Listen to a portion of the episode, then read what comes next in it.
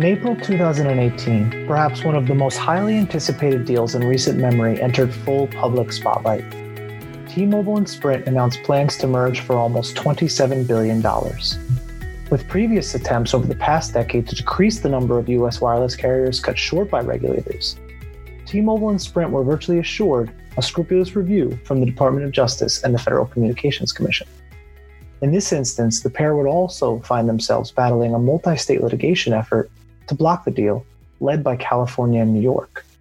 Nevertheless, this past April, with the help of some major divestitures and conditions, T-Mobile and Sprint closed their merger after almost two years of regulatory reviews and courtroom battles, transforming the wireless communications market into an arena of three superpowers.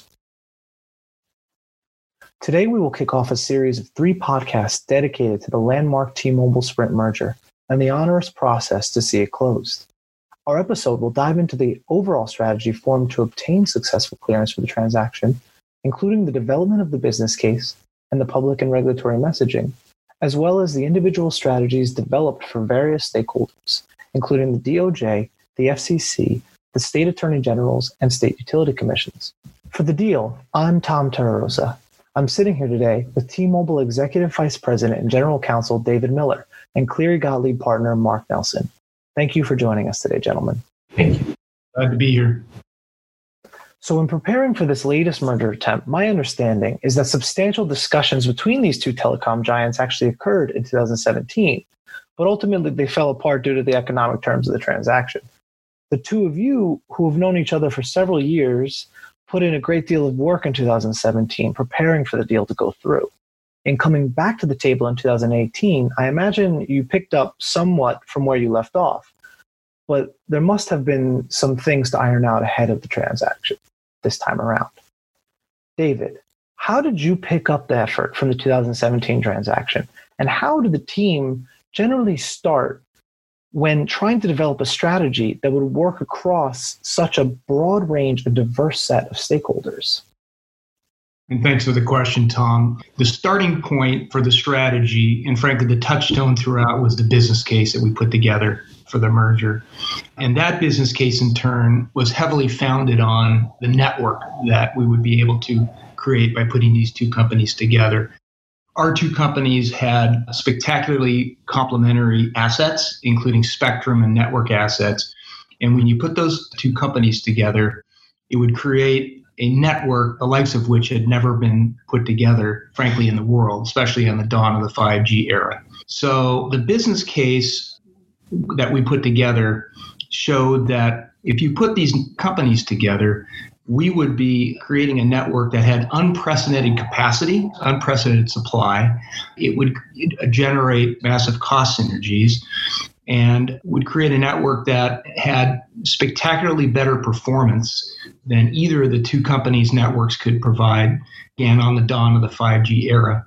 And a network with significant depth and reach that could provide to many Americans who are unconnected, particularly in rural areas and the like, underconnected, would provide, uh, for the first time, bona fide, legitimate alternatives to not just AT&T in the wireless space, but also to broadband providers in areas where they face no competition. So the touchstone and the starting point was the business case. And that business case showed that we would be able to provide significantly lower prices, significantly better quality. We would be able to add jobs. We would be able to take the US, and this was an important point, to the forefront in the race for 5G superiority across the world. And again, we would be able to provide competition, not enhanced competition, not just in the wireless business per se, but also in the in home broadband business. And so, what you have there then is you have a, a business case that was, in our view, frankly, perfectly aligned with what the stakeholders and the regulators would be looking for. Our interests were perfectly aligned, we believe, and still believe, and I think it's proven to be the case. They're interested in lower prices. We were going to deliver lower prices. They're interested in better quality. We're going to be able to deliver better quality. They're interested in providing deeper and better performance, network performance, and connectivity across America. We were going to be able to provide that. We were going to add American jobs. We were going to in help ensure uh, leadership in the 5G era and greater innovation. And so At the end of the day, the business case, we believed, matched up perfectly with the interest of these stakeholders and the regulators. And so, in that sense, the business case was kind of the starting point and the ending point and, and the touchstone throughout of our strategy. And Mark, do you have any thoughts on how the team got started ahead of this transaction? I think I think Dave captured it well. I mean, the core of our legal strategy and communications about the transaction all had to be fully grounded in the business case. As Dave said, that was the touchstone. And the legal framework that the agencies, the DOJ and FCC in particular, apply is critical context for that strategy. But we built our advocacy and developed our evidence with that framework in mind, but always tying back to the business case as, as the most fundamental um, guiding principle. So, in both a $40 billion takeover attempt of T Mobile in 2011 and preliminary merger talks between Sprint and T Mobile in 2014, the DOJ and FCC were firmly and vocally against the transactions. In particular, the idea of removing a downmarket player such as T Mobile from the wireless space, where it traditionally provided more affordable options than its larger competitors, was troublesome for regulators. Why having this precedent of two previously shut down deals for T Mobile, including one involving Sprint, did the team believe they could get this transaction done in 2020? Mark? The Sprint T-Mobile merger was very different than the, the AT&T deal back in 2011. It was more of a two to three transaction than a four to three transaction because you really had two high end players that pretty much everybody recognized were the, the dominant players in the industry AT&T and Verizon and that's really allowed the combined company to take them on. In 2014, there was a Sprint T-Mobile merger being considered. Neither the DOJ nor the FCC really had the opportunity to do a full review of the proposed merger, and neither company presented a fully developed business plan along the lines of what we just talked about before. The heads of the agencies reacted negatively to the, the idea of the merger, and there were a lot of rumors in the press at the time, but it didn't fully play out through a formal regulatory process. So we didn't view that as a good indicator of where we would be in 2018 when the deal actually happened. and We had a, a fully developed business plan, and we were confident that that business case would be compelling to the regulators, very much aligned with what the, the legal framework that's applied by both the FCC and the DOJ. Mark, what role did a change in the administration have in your strategy? When Donald Trump took office in 2017, obviously there was a perception that the administration would be at least somewhat more merger friendly. Did that play into the timing of this deal and the strategy involved at all? Uh, having a new administration was not as important as having a compelling, well documented business strategy. And that proved critical because we ultimately had to go to court to defend the merger. And the administration doesn't really come into play when you're litigating with, with the states. And so we had to put our case before a federal judge. And that judge was, I think, rightly persuaded by what he heard from the business people. So, as we get closer in some markets to duopolies and monopolies, you can imagine regulators getting a bit more prickly in deal reviews. How did you overcome the 4 to 3 aspect of the transaction here, Mark? There are obviously some who started with that 4 to 3 mindset and an assumption that that kind of change in market structure is not going to be good for consumers. But at the same time, I think there was also a widely understood and widely held correct perception that the market had really been dominated by the big two players, AT&T and Verizon and that this deal would present an opportunity for T-Mobile to truly challenge that position. So in a sense, it's it's more of a two to three than a four to three transaction. But ultimately, though, it's not really about the number of players uh, and not as much about the number of players in the market as it is about the viability of the underlying business plan. The, the plan here, in short, was to give consumers more for less and to greatly expand coverage and quality of service. You know, the government agencies who reviewed the deal and the judge who tried the case charged with sorting out whether the merger will be net positive or net negative for consumers. And if you look at the business case that was presented, it's clear that consumers would be better off. And, and that's exactly how the judge came out. And that's obviously where the regulators landed as well. And David, did you have any further thoughts on that? I agree with what Mark said, of course. I think that one of the challenges that we had was that um, four to three was a very, very convenient uh, moniker or, or buzzword, uh, made, made for a good soundbite. And uh, in a sense, it made for a good political point.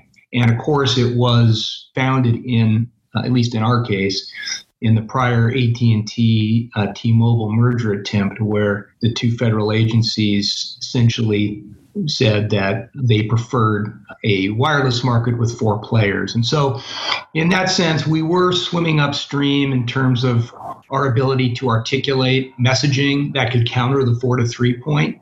But as Mark said, I believe we had the facts and, and ultimately the law on our side.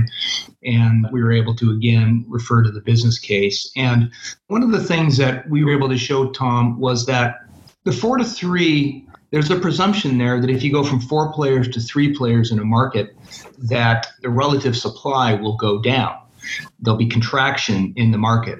In our case, the opposite was true. And I, I think it's fairly atypical, but the opposite was true, where you put these two companies together, and due to the physics involved and the spectrum being put together and the networks being put together, the net result was actually significantly more significantly more supply than than either company combined would be able to provide as standalone entities. And so that was a very powerful point grounded in physics. And um, so that's something that was was very different, and we were able to, uh, I believe, ultimately demonstrate that to the, the stakeholders and the agencies. And when you do have this massive increase in supply, and you have coupled with massive cost synergies, as you know, Tom, uh, the result of that is that a rational economic player will lower prices in order to capture uh, share. And it just makes economic sense. And as Mark also pointed out, the numbers ultimately don't matter. But you know, one thing that we also pointed out, it wasn't necessarily a front and center point, but you could also look at this industry as going from eight to seven, right? Because you had, unlike in prior eras, you had an influx and do, and still do have an influx of new entrants, uh, particularly well capitalized new entrants such as the cable operators, who are meaningful players in the in the wireless industry now. So, Mark, I have to ask you, where did the divestiture of Boost Mobile factor into your strategy? Was this divestiture how you planned all along to address those downmarket concerns from prior telecom merger attempts? Or was it developed along the way as you dug in and prepared cases for each of the stakeholders here?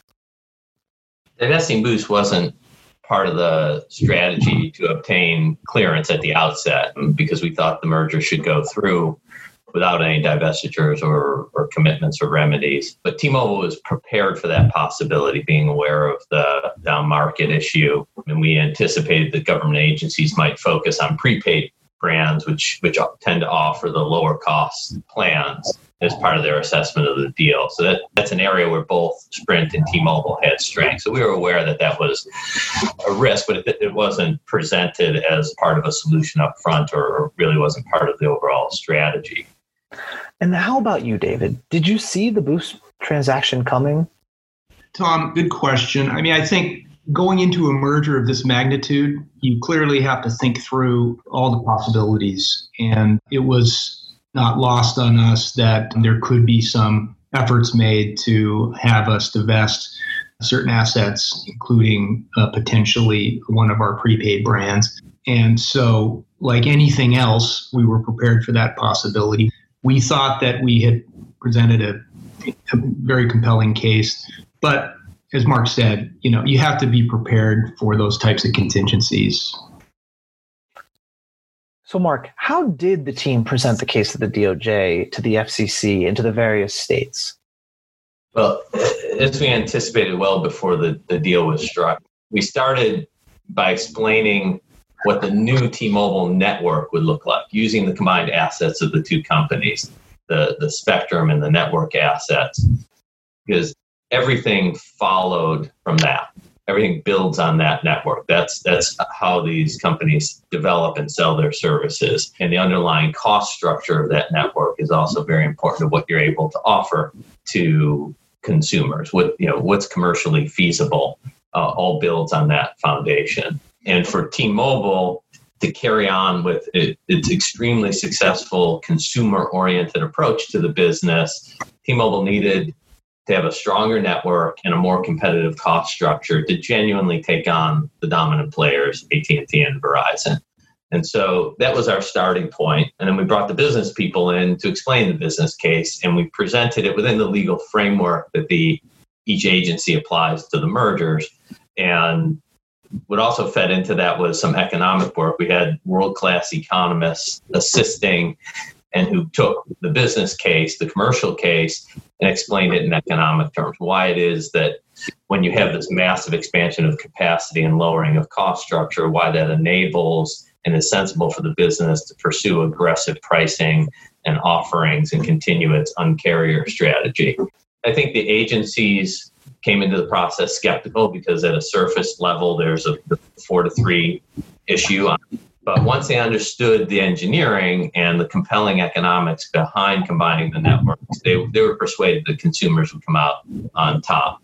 And uh, you know, some states obviously weren't persuaded. They, they you know brought a lawsuit because they couldn't get past this this four to three way of thinking about the merger. But ultimately, we prevailed because we were right about the engineering and the economics, and there was no serious challenge even by the states to those benefits from the deal the judge in the case really dug in on the business plan.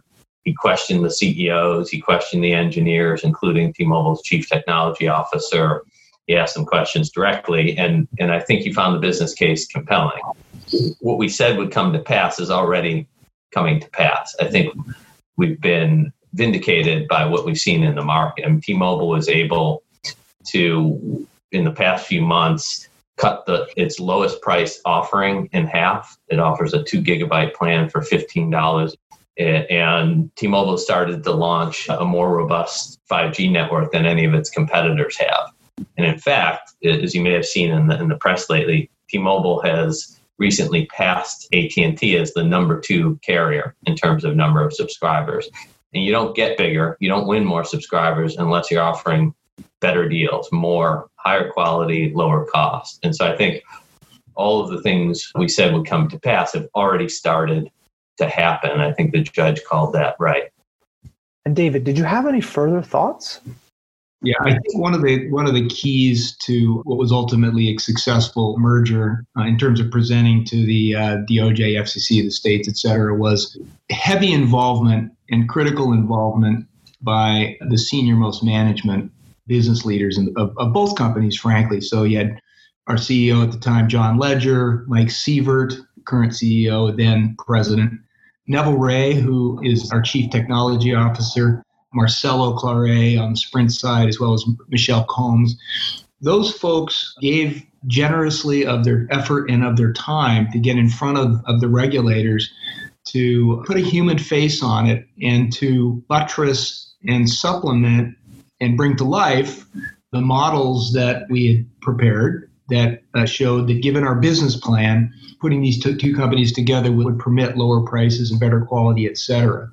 And, and Mark and our outside and inside legal teams, I think, did a great job. And, and our economist teams did a great job. But I think it was also critical that we had the leaders of the company who would layer on these models and show that these aren't just uh, yes, these models showed that any rational economic player would expand output, lower prices, etc.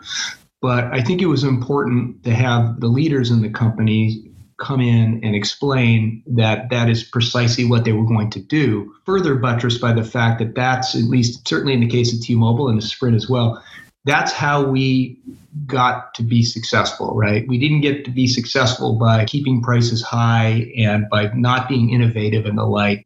And so we were able to put our leaders in front of these regulators and show if you give us this set of assets and this cost structure and this scale, we could take what had been, yes, very successful in the marketplace, but we could genuinely give the two big Goliaths in the industry, AT&T and Verizon, a genuine run for their money. And so I don't think that can be understated the impact of, uh, of having very, very active and frequent interaction with the senior business leaders in both companies.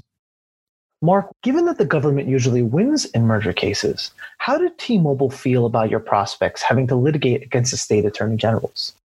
I think you know we were we were confident in our ability to win because we knew we had a strong business case, and the states didn't ever seriously challenge our core evidence of the efficiencies that would be unleashed by the merger. And we were fortunate to have a judge who was willing to put in the time and effort to really understand the evidence and engage with the company's executives at trial. Uh, you know, Judge Marrero was able to get behind the high level talking points and legal presumptions and focus on understanding what's truly likely to happen in the real world once the two companies combine and, and start to go after AT&T and Verizon. And frankly, when we saw that level of engagement by the judge at trial, where he was really digging in and talking, having a conversation with the executives from both companies, our confidence level uh, that we would prevail uh, only increased because we knew he was taking interest in it. He wasn't coming in in this with a mindset that this is just about the number of players in the industry. And frankly, he did a remarkable job, given it's a, only a two week trial. And obviously, we think we did a great job presenting the case. But for a federal judge who knew very little about this, is not a subject matter expert, steps into this and he looks at the record, he sits through a two week trial. The level of sophistication and understanding in the decision he reached is really remarkable. And it's a testament, I think, to, to how our, our, federal court systems can work if you have judges who are willing to, to put in the time. Okay. David, would you agree with those points? I think Mark captured the key points. In, in a sense, we looked forward to the opportunity of going in front of a, a neutral arbiter to present the case. And again, I just repeat, I think we did it. We did a very good job of showing that the business case and the models would lead to a pro-competitive outcome. But as Mark said, it was really the testimony, I think, of the humans that were actually going to take this combined company and operate it and build this network, put aggressive uh, offers in the marketplace, and also again. Given our track record of T-Mobile and also of Sprint, but given our track record that, and, and he said several times that in his opinion that it was his job was to look into the crystal ball. And I think when he looked into the crystal ball with the benefit of the testimony from the actual human beings that were going to be running this company and had been running the two prior companies, I think he was persuaded that the, the transaction would be pro competitive. And to their credit, I think the state put on a very, very strong case as well. But I think at the end of the day, the judge was correctly persuaded that, that this would be a great merger for consumers in America, frankly. So, how does one go about selecting team members internally and externally for a massive undertaking such as this, David? Good question. We have a team, and I don't want to forget our merger partner, Sprint. They also had a very, very strong team of internal and external folks. But in, in terms of the T Mobile uh, case, uh, I think we have a very, very deep and talented bench of internal uh, lawyers, at least on the legal side, also engineers and, and business folks, but I'll focus on the legal side. So we have very experienced and talented folks that have been involved in, as you said at the beginning, there have been prior merger attempts. We had a, a merger in 2013 that did succeed, Metro PCS. A lot of the same principles involved. So I had the luxury of having a very, very deep bench and a talented bench. And I had some of my colleagues were leading certain aspects of the overall project. So Kathleen Ham, who's our government affairs chief in DC, headed up the FCC process. Melissa Scanlon, who's a, a deeply experienced antitrust lawyer on my team, headed up the DOJ. We had Michelle Thomas, longtime telecom veteran on our team, who headed up the state's effort. And then we had Lauren Venezia, who headed up our effort to win approval, CFIUS approvals, which is one thing that doesn't get talked about a lot, but that was also a, a, very critical effort as well. And so we had the benefit of a very talented group of folks, as well as a, lot of experience in, in the M&A space.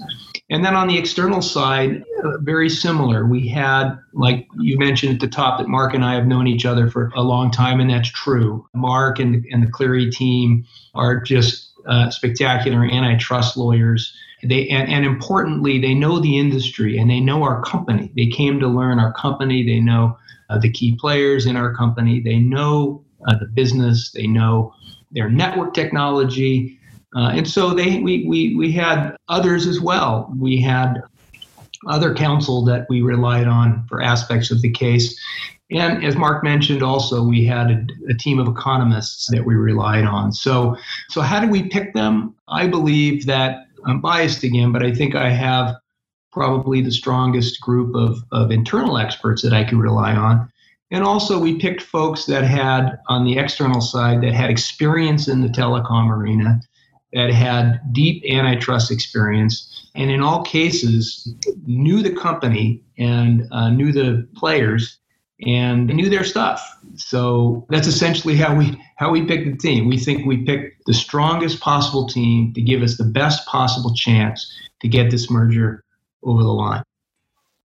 So, what lessons should companies considering transactions in relatively concentrated industries take from the success here? I think that the major lesson I would take away is that it's important to have a clear business vision from the outset as to how your transaction is going to benefit consumers and to have that vision well documented going in. You don't necessarily, from a business's perspective, need to go as far uh, in business planning as you might for being able to build things out at a level of detail that the regulators will want to see them. So it took a lot of extra upfront work. I mean, the business knows that they can take some shortcuts in their own mind and in the documentation because they know their business well. But when you get in front of the regulators, you're going to have to explain things from the ground up. And so they knew that they needed to build things from the ground up and have it done with a solid foundation and, and well documented. You know, few mergers will draw as much attention as ours did, but if you know your deal is going to get close scrutiny from an antitrust perspective, it is worth taking that time and and have a good sense for what your business case is and how you're going to present it to government regulators and if necessary in front of a federal judge and obviously you also want to compile advisors outside, obviously, and internally as much as you have the expertise who have experience and can help guide you through that process. As we said at the onset of our chat, and as I've gathered more from this discussion, it appears you've both gone through this rigmarole more than once. As a result, I'm sure many of your decisions were made instinctually without a second thought. But I still feel like there might be some things you'd change given the chance. David, is there anything you would have done differently looking back on the experience? Thanks for the question. Great question, Tom. I don't think there's a lot that we would do differently. If I had to look at something, for example, we might engage with states earlier in the process. You know, your natural tendency is to be focused on the entities from whom you know you need an affirmative approval. Uh, and so we're focused on DC. And uh, we certainly were focused on the states, but you know, may, maybe a little bit more on the front end uh, including the use of having our executives uh, meet with them a little bit earlier in the process. The other thing that I would do differently, kind of a, a funny little insight, and that is we had a, a, large team of external lawyers. This was an interesting merger because both companies are independent entities, but they each have controlling foreign shareholders. So we essentially had four companies that were involved. Each company had counsel who, by the way, worked together spectacularly one that was one of the joys of the transaction was just how well they worked together. One of the key things that we we were focused on before the trial was the opening statements, right? Very very critical in a very concise, pithy, and persuasive way to lay out our case, the case of the merger in the opening statement. So hours and hours and hours of preparation, hours and hours and hours of debate of exactly how we should structure that opening statement and many sleepless nights and uh, a lot of work went into that. And we walk into the courtroom. George Cary, Mark's partner, is prepared to deliver the opening statement. And our friend Judge Marrero, the pretty much the first thing he said is, in the interest of an efficient trial, we're going to not do opening statements. So if I had to do it over again, I would have looked in my own crystal ball and I would have realized that there might be a chance that that might occur. But no, obviously you have to prepare for those things, but it would have been nice to know that in advance. And how about you, Mark? Any regrets? Given where we ended up, obviously I would be reluctant to change anything significant because it was a great result ultimately. I think Dave's right that if I could do one thing differently, I would probably be engaging with the state AGs more directly with the business people, explaining the benefits of the deal for consumers.